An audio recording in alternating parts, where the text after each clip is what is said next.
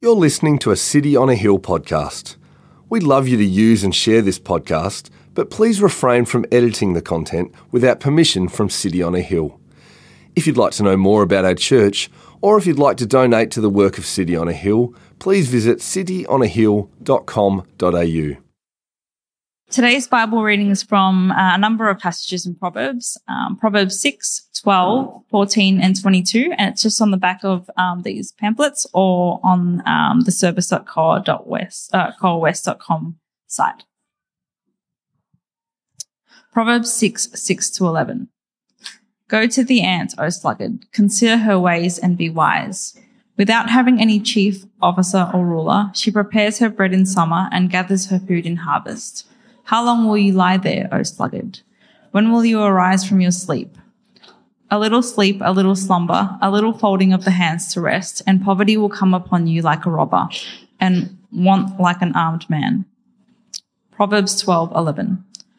Whoever, whoever works his land will have plenty of bread, but he who follows worthless pursuits lacks sense. Proverbs 12:14. From the fruit of his mouth, a man is satisfied with good, and the work of a man's hand comes back to him. Proverbs 14:23.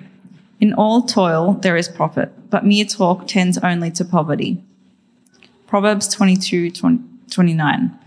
Do you see a man skillful in his work? He will stand before kings. He will not stand before obscure men.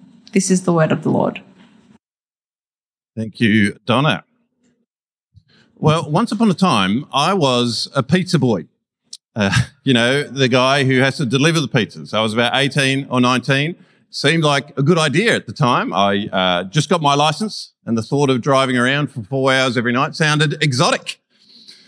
But I soon realized that I'd made a terrible mistake. You see, uh, the way you got paid in this job was you only got $3 per delivery, not per pizza, per delivery. And if you were lucky, in an hour, you'd maybe do three deliveries, maybe four, if you were really lucky, which basically meant that you were paid a maximum of about $10 an hour and you had to pay for your own petrol. It was a complete scam. And you should have got danger money as well. So I was working in Werribee and it felt like every house had some massive Rottweiler called Caesar. Caesar, get down here. And all that was still between you and certain death was this flimsy little flywire screen. I've had some horrible jobs. You know, the junk mail that you get each week? That was me once for one week. I did it once, refused to do it again. But I've also had some wonderful jobs too. Uh, I got to work in some bookshops. If anyone's seen my house, you know that I love books. I used to love being a graphic designer and I love my job now. In fact, it feels weird even calling it a job because it's become so much a part of my identity. And so work really is a remarkable thing. It occupies an enormous amount of our time and our energy. It affects our emotions and our well-being, and it both reflects and shapes who we are. It's something then that we want to do well, and that's where Proverbs comes in. We're midway through our series in the book of Proverbs, and we've seen that Proverbs is all about wise living, about living well. Kenneth Aikens defines wisdom as the skillful mastery of life. Work is a massive part of our lives, and so we want to master it. We want to work wisely. And Proverbs has a lot to say about this. Work is a big theme of the book of Proverbs, and it talks about all kinds of work agriculture, cattle farming, textiles and clothing manufacture, trade, the military, governing, uh, law courts, homemaking, education, construction. Proverbs has something to say about all of these different things. And across the whole lot, I've noticed a few key themes that I want to talk about today. The key principles of working wisely. And the first one is this we need to work ethically. That's the first prerequisite. Proverbs is very clear that we should choose ethical occupations and then uphold ethics within those jobs. Proverbs 11, a false balance is an abomination to the Lord, but a just weight is his delight.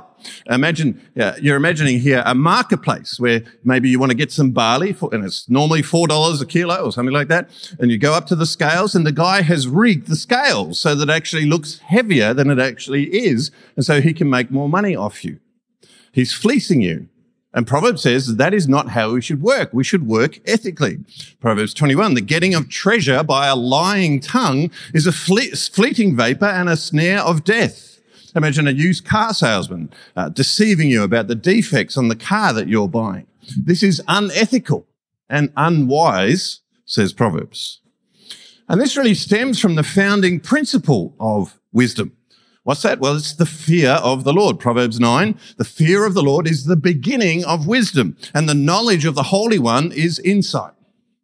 To fear the Lord is basically to recognize his greatness and then to respond in humility and obedience. David Atkinson says it's reverent obedience. That's an easy way to remember it. Reverent obedience, a recognition then that God is watching and so a false balance is an abomination to him, so we won't do it. The wise person then is constantly seeking to live and work in accordance with God's will. That's the matrix that they're putting on every part of their life. And then it's the matrix they bring to their work. They're saying to themselves, would God be happy with the kind of work that I'm doing and how I'm doing it? Does, does this line up with his values, with his ethics? Now that might mean that we say no to certain jobs, to certain types of work. Sometimes this is really obvious. A Christian will say no to sex work, for instance, or organized crime. Yes, it's nicely organized, but it's still crime. a Christian will say no to shady practices in a legitimate job too. It's a good thing for a, a, Christian to be in the police force, but it would be a wrong thing for them to abuse that power or to take a bribe or something like that. That would be unethical. Now that's all pretty obvious. But then there's a whole lot of grey areas outside of that which really require us to pursue wisdom. I remember there was a guy who used to come to City on a Hill who, who worked in the marketing department of a gambling company. His job basically was just to help people gamble. Now imagine there might be some debate among us about Christians and gambling. Maybe you have a little flutter in the Melbourne Cup or you, you put two bucks in the pot when you're playing poker. But I think everyone would agree that gambling can be a problem for some people. They, they can't control it. They get addicted to it and they ruin their lives and the lives of other people around them because of it. So it seems a little odd to me that a Christian would be a part of that. I mean, the whole goal of your job is to separate people from their money. And really, you're preying on the vulnerable. And sure, there's, there's warnings on gambling ads. Imagine what you could be buying instead. But if your job needs that kind of a warning, perhaps it's time to consider your options. Just seems problematic. And then there's a whole bunch of jobs that are legitimate and important, but there is a prevailing culture within those occupations that can be difficult. Uh, we have a friend who's a real estate agent, for instance, and he said, look, basically when you're selling a house, you just have to lie. That's just how it works. And it's just accepted in that industry. And so his, his definition of a lie had changed.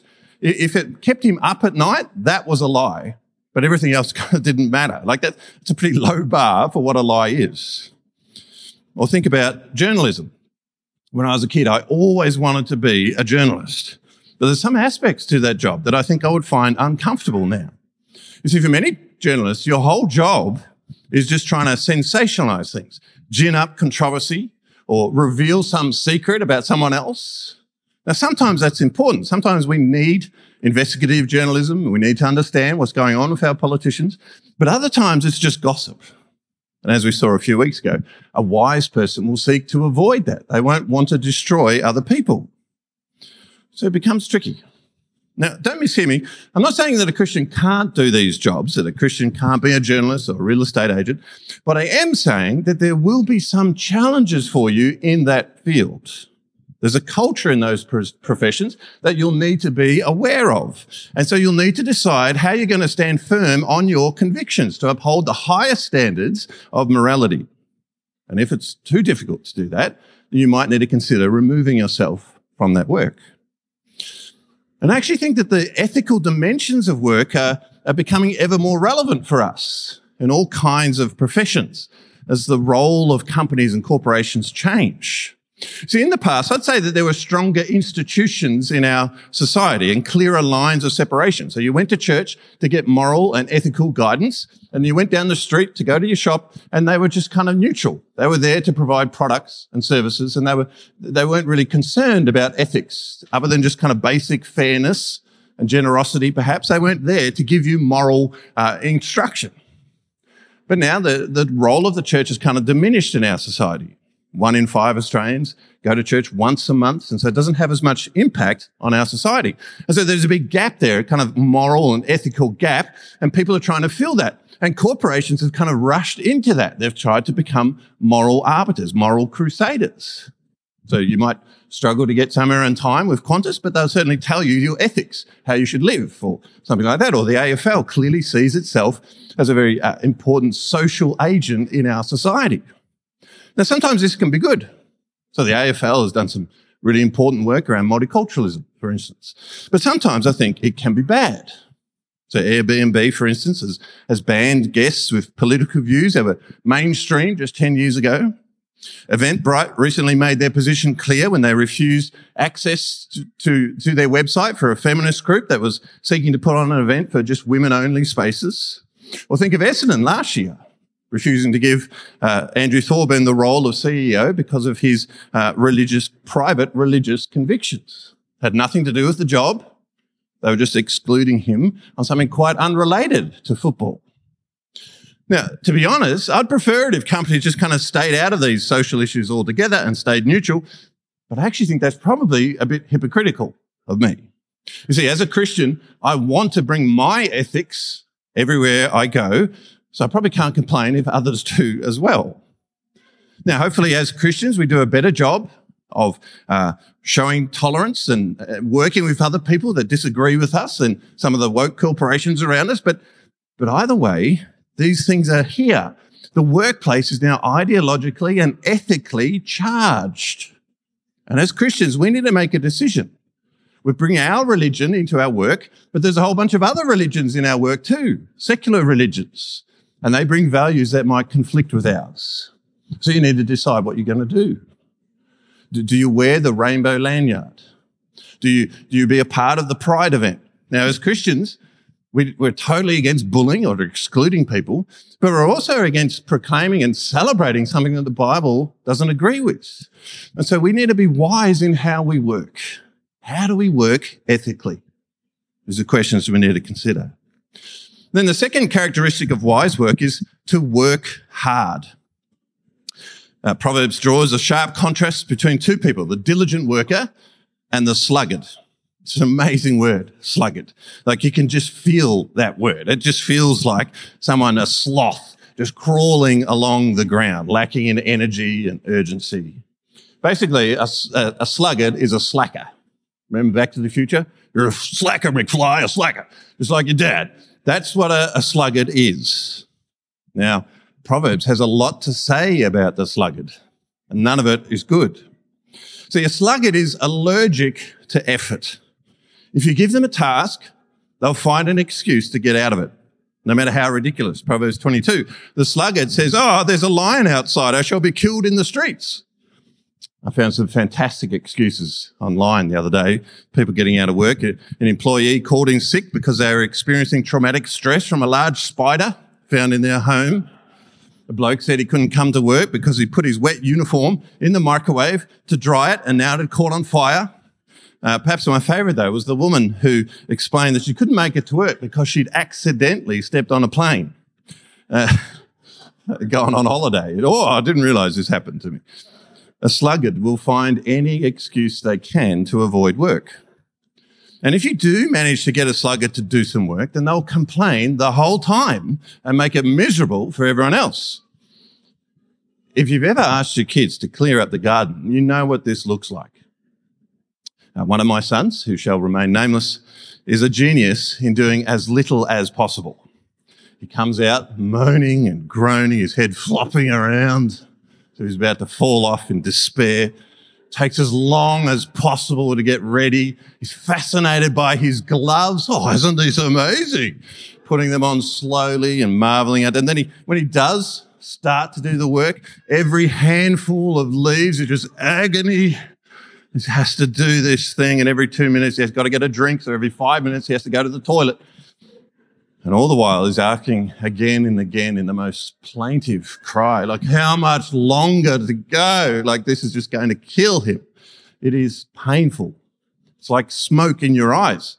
That's what Proverbs says, chapter 10, like vinegar to the teeth and smoke to the eyes, so is the sluggard to those who send him. It's just painful. You know, when you're at the campfire, the spiritual gift of attracting fire and smoke. Wherever I stand, it follows me. That's what it feels like. And that's what it's like when you try to get a sluggard to work. Now, sometimes a sluggard will get a bit excited and start talking about their work, but it's only ever talk. They're full of big plans. Oh, one day I'm going to do this. I've got this idea. But it's all just talk. Nothing comes of it.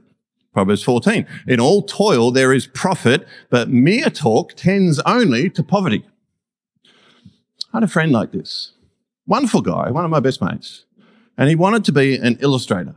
And he's a fantastic artist who do these wonderful little pictures. They were just so quirky and funny.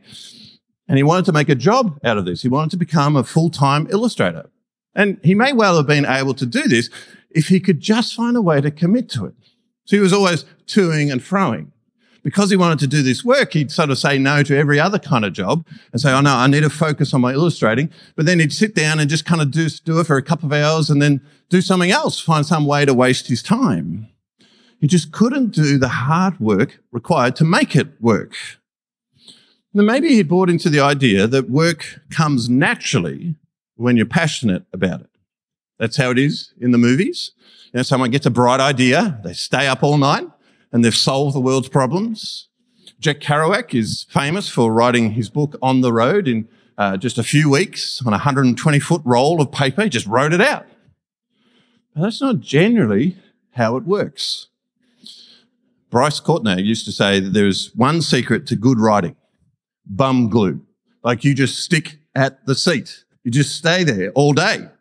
And he would. He would dedicate 12 hours a day to writing and he produced more than 20 books and each one kind of doubles up as a, as a door stopper. Like he really put in the hard work because it takes hard work to achieve something. I like how Proverbs puts it chapter 14, where there are no oxen, the manger is clean, but abundant crops comes by the strength of the ox. So you can keep your stable clean, you can keep your desk neat and tidy, your ute sparkling white, if you don't do any work. But actual work, abundant crops, something meaningful, worthwhile, real achievement comes through the strength of the ox, through mud and sweat and tears. You have to work for it. See, ultimately, the sluggard is always looking for a shortcut, a shortcut that's not actually there. They crave and get nothing, Proverbs 13 says. And ultimately, I think it's because the sluggard is obsessed with pleasure and comfort. They don't want to trouble themselves. When something gets difficult, they run away. When it's no longer fun, they ditch it. Derek Kidner says, the sluggard will not begin things, will not finish things, and will not face things. It's a good way to put it. In fact, they just want to go back to bed. The sluggard is constantly sleeping in Proverbs. In fact, in Proverbs 26, it suggests that the only kind of exercise they get is when they turn over in bed. Like that's their exercise for the day. But ultimately, this is destructive. Proverbs 20, a little sleep, a little slumber, a little folding of the hands to rest, and poverty will come upon you like a robber and want like an armed man. See, the sluggard is trying to do nothing but their passivity is doing something. It's destroying things. It's destroying their reputation. Proverbs 26. The sluggard buries his hand in the dish. It wears him out to bring it back to his mouth. Like he can't even be bothered picking up the food and putting it in his mouth. Like you, you hear the disgust in the description. Like what a loser. That's what the Proverbs are saying. And at a practical level, they're also endangering themselves. Proverbs 20, the sluggard does not plow in autumn, and he will seek at harvest and have nothing. So Israel is a land of farmers. So if you didn't plant your seed at the right time, you wouldn't have food later on.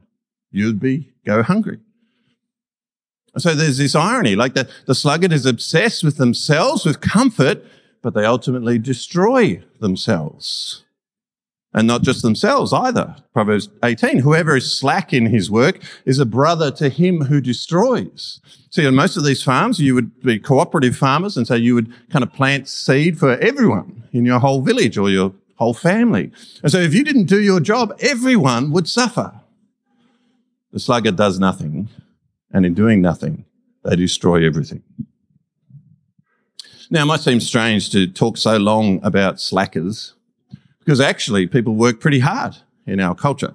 Uh, you might remember I preached a couple of months ago on work here, and I mentioned that Australians actually spend a lot of time at work. Around 100, uh, 270,000 people work more than 70 hours a week. There's actually a thing called go home on time day to just get people out of the office. And between us, Australians have some 185 million days of unused annual leave. As many as one third of people haven't been on holiday for over a year. So you might think we don't need to worry about this. None of us are sluggards. And yet, if you look a little bit closer, there might be things here that we need to consider. You see, we actually all have our own techniques for going a little bit soft, for not working hard. If you work in the office, you can wear out that water cooler. You can stretch your lunch breaks. You can waste time in meetings. If you work from home, you know how hard, uh, how easy it is to get into bad habits. You start late, scroll through Facebook for two minutes. It becomes 20 minutes. At your lunch break, you watch one episode on Netflix, it becomes three episodes, whatever it is. Gen Z talks about quiet quitting, putting in the minimum amount of effort to keep their jobs, but never going beyond that. That's the attitude of the sluggard. And it's dangerous because that kind of attitude starts to feed on itself. Proverbs 19, slothfulness casts into a deep sleep. Once you start being slothful, it's actually very hard to get out of it. You start getting lazy, it becomes a habit, becomes a rhythm. It's the way that you live. So you have to be disciplined. Or as Proverbs puts it, you need to be diligent. So a diligent worker works hard. The woman of Proverbs 31 is probably the best example of this. We're told in verse 17 that she dresses herself with strength and makes her arms strong. Like she's working hard. She rises while it is yet night and her lamp does not go out at night. Like she's working around the clock if she needs to. And this isn't just out of duty. She does it willingly. She works with willing hands, we're told. She doesn't just need a boss breathing down her neck, forcing her to work. She's, she wants to do it. She gives herself to do it because she sees it as enjoyable. She finds purpose in it and it pays off. She opens her hand to the poor, reaches out her hands to the needy. She has enough, not just for her own family, but for others as well. She's works hard enough to be diligent, uh, to be generous to other people. And that's how it works. Proverbs 12. From the fruit of his mouth, a man is satisfied with good and the work of a man's hand comes back to him. If you, the more that you put in, the more you, you will get out. And you'll even get more opportunities. The hand of the diligent will rule. You'll be seen as someone who can be trusted and you'll be given more opportunities. You'll be promoted. So we need to work hard. That's a wise way to work. And then thirdly, we need to work skillfully. I don't know if you've noticed this, but AFL commentators talk a lot nowadays about the craft of football. Forward craft, defensive craft, stoppage craft. Uh, this is all a bit different to when I was younger. It was just about natural ability and kicking as far as you can. But now that the players are full-time professionals, they're working at their game. And so they're working at their skills. And it elevates it, doesn't it? This isn't just a game, it's a job. In fact, it's not just a job though, it's a craft, something that you take pride in. And the way I see it, if a footballer can take pride in their work, so can we. Proverbs paints a picture of what that can look like. First of all, it means thinking through your work, really engaging your mind with it. Proverbs 27, know well the condition of your flocks and give attention to your herds. What it's saying is a good worker is thinking constantly about their resources. They know what they've got and they know how to maximize. They know how, what's next. A shopkeeper knows their stock. A, a manager knows how their employees are going. A teacher knows how to take their students to the next level. They're always planning ahead, looking for the next opportunity. Again, the woman of Proverbs 31. She considers a field and buys it. With the fruit of her hands, she plants a vineyard. She's assessing her opportunities and then grabbing them when they come up. Now, this takes patience and foresight. See, she can plant the crop now, but it might be two or three years before there's a vine, before she can do something with it. But she's looking ahead. And so when she needs it, it'll be there. And ultimately, a skillful worker takes pride in their work. And so they do it properly. Proverbs 21, the plans of the diligent lead surely to abundance, but everyone who is hasty comes only to poverty. See, a hasty worker just wants to get the job done, and so they cut corners and they stuff it all up. Just down the road from my house is uh, Werribee Plaza or Pacific Werribee, uh, which underwent a massive renovation, multi-million dollar renovation about 10 years ago. For the last six months, however, a big chunk of the place has been closed off for structural repairs because they're worried the whole thing will fall down. Now, this is a massive job, a very expensive one, and one that could have been avoided if they'd actually done the job properly the first time. Everyone who is hasty comes only to poverty. But the diligent do their work skillfully, and so they only have to do it once. So take pride in your work. Look for the craft in it and master that. Now, all of this might seem fairly obvious. It's the kind of thing you might hear in a careers class at school or reading some management book, like work ethically, work hard, work skillfully. So what makes the Bible different? What's the secret sauce? Well, I think it's this. It's about working purposely. And it comes back to what we were saying at the start of this sermon. The fear of the Lord. The fear of the Lord is the beginning of wisdom and the knowledge of the Holy One is insight really what it is, the, the distinctiveness of Christian work is that we work with and for God. That's the beautiful picture that we have of work in the Bible. It's what we see in Genesis with the origins of work. God gives work to Adam and Eve. The Lord God took the man and put him in the Garden of Eden to work it and keep it. And what's that work? Well, if you've been here before, you would have heard me say it's about helping creation, working with God to help creation flourish. That's the picture. God blessed them. God said to them, be fruitful and multiply and fill the earth and subdue it and have dominion over the fish of the sea and so on. Now, sometimes we balk at that phrase, dominion and subduing, but it, we don't need to worry about that. It's, it's not saying that we destroy the world or subjugate it. No, it's actually saying that we do something with it, something positive with it with God's world. You see, God has placed all of this potential in the ground and the potential in the world around us. And it's our job to get that potential out. That's the work that he's given us. All of this world has possibilities and our job is to explore them. As Tim Keller says, the pattern for work is rearranging the raw material of God's creation in such a way that it helps the world and people thrive and flourish. That's our job. That's what work is. Helping everything thrive and flourish. And as we do that work, we actually start to thrive and flourish too. We discover the ways that God has made us, the things that we're passionate about, the, the abilities and skill that we have. We get to work in his specific realm for his world. There's a wonderful example of this in Exodus 36. God's people are putting together the tabernacle, the place where they'll, the tent where they'll meet with God. And we're told, Moses says uh, that God has placed in every craftsman in whom the Lord has put skill and intelligence to know how to do their work. So God is placing skill and intelligence in these people. And he does it with us too. He says, right, I need this to happen in my world. So I'll give this person these abilities so that they can do it. God does this. We work with him and for him, and so we have purpose in our work. Now, that might sound pretty good. If you can find a job that you enjoy, you know, find a job you love, and you'll never have to work a day in your life. That's the kind of common saying. But what if you don't have that? What if you've got a job that you really don't enjoy? It's not very glamorous. It's boring. What if you're a pizza boy? How do you find fulfillment in your work? Well, the cool thing about working with God is that it gives anything and everything purpose. Perhaps the most remarkable example of this comes in Ephesians 6. Uh, Paul's writing to the church at Ephesus, which is in the, the Roman world, and the Roman world had a lot of slavery.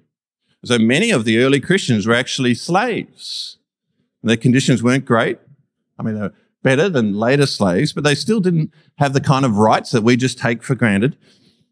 So if any work was going to be hard and difficult and unfulfilling, you would think that this would be that work.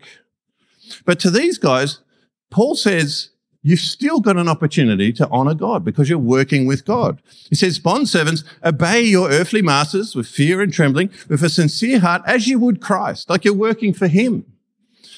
And then he goes on to say, render service with a good will as to the Lord and not to man. So he's saying, always in every work that you do, you're ultimately serving God. And so that gives it purpose. Any job can have purpose if you understand who you're working for. Tim Keller says, no task is too small a vessel to hold the immense dignity of work given by God.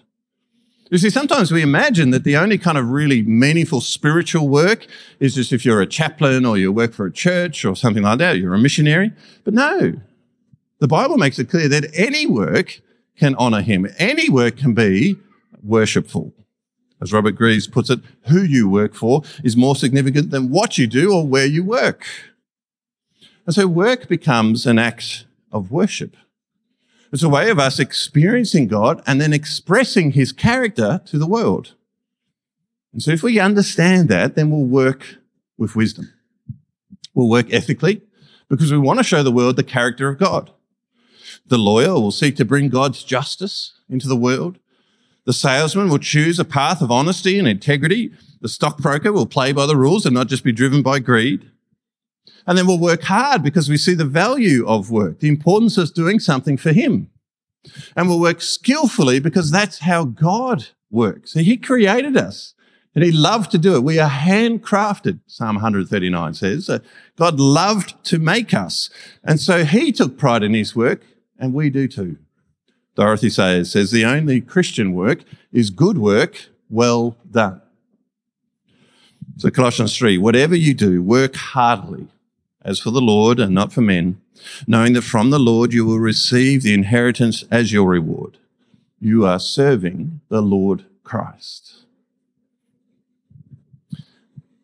But to serve the Lord Christ properly, you first need to let him serve you. So that's the message of the Christian gospel. So as Christians, we know that we are called to work wisely, but we often work foolishly. We're made to work with God and for God, but most of the time, often we work against Him and for ourselves. So we don't always work ethically. We, the workplace is often a place of sin, of, of gossip and backstabbing. We hurt other people. We're ruthless. And the work that we do sometimes isn't good. And we, we're part of things that hurt other people. We take advantage of people's frailties. There's, there's stuff that leaves a bad taste in our mouths. Ah, I wish I hadn't been a part of it. And we don't always work hard. You know, we slack off, we get lazy, we procrastinate. We give just work to other people. If the boss was watching, he'd be unimpressed, and God is watching. Or conversely, we work too hard. We, we spend so much time at our work that we sacrifice other important things like our family or our friends or our children. We work for the wrong reasons, for money or power or acclaim. We're, we're just working for ourselves. There's vanity. And then we don't always dedicate ourselves to working well. We cut corners, end up costing money for the boss. We don't take pride in our work, which reflects on those that we work for, and ultimately it reflects badly on God. And so if God was to give us the annual review, we would fall short. We're not always good workers. But the wonderful news of Christianity is that Jesus will work for us. He has worked for us. Jesus went to work in the world to save us and bring us back and to redeem us and restore us. He did, first of all, what we had failed to do. He picked up the, the, the stuff that we had let go. He took on the work of being perfect. That's what we couldn't do. And he took that on for us. And now when God looks at us, if we trust in him, God looks at us and sees that we've done a great job. And then he did what we'd failed to do. He, he made up for our sin. He died for us.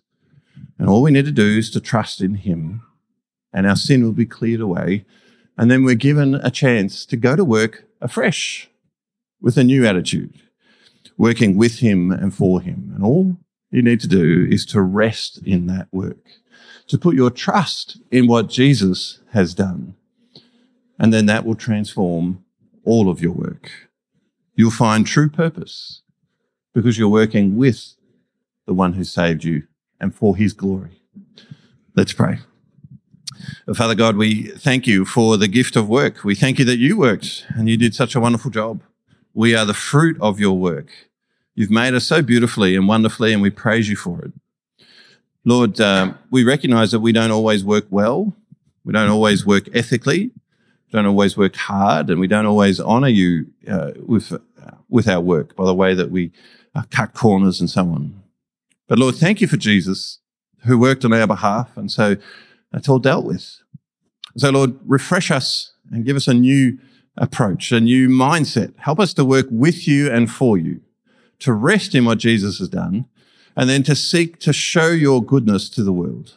When people see us in the office, may they see someone who is living according to your values. May they see someone who's ultimately working for you and not just for the company, who has a, a genuine heart for what they're doing because You've given us a heart for you. May we show your goodness to the world. In Jesus' name, Amen. Thank you for listening to our podcast. If you'd like to know more about our church, or if you'd like to donate to the work of City on a Hill, please visit cityonahill.com.au.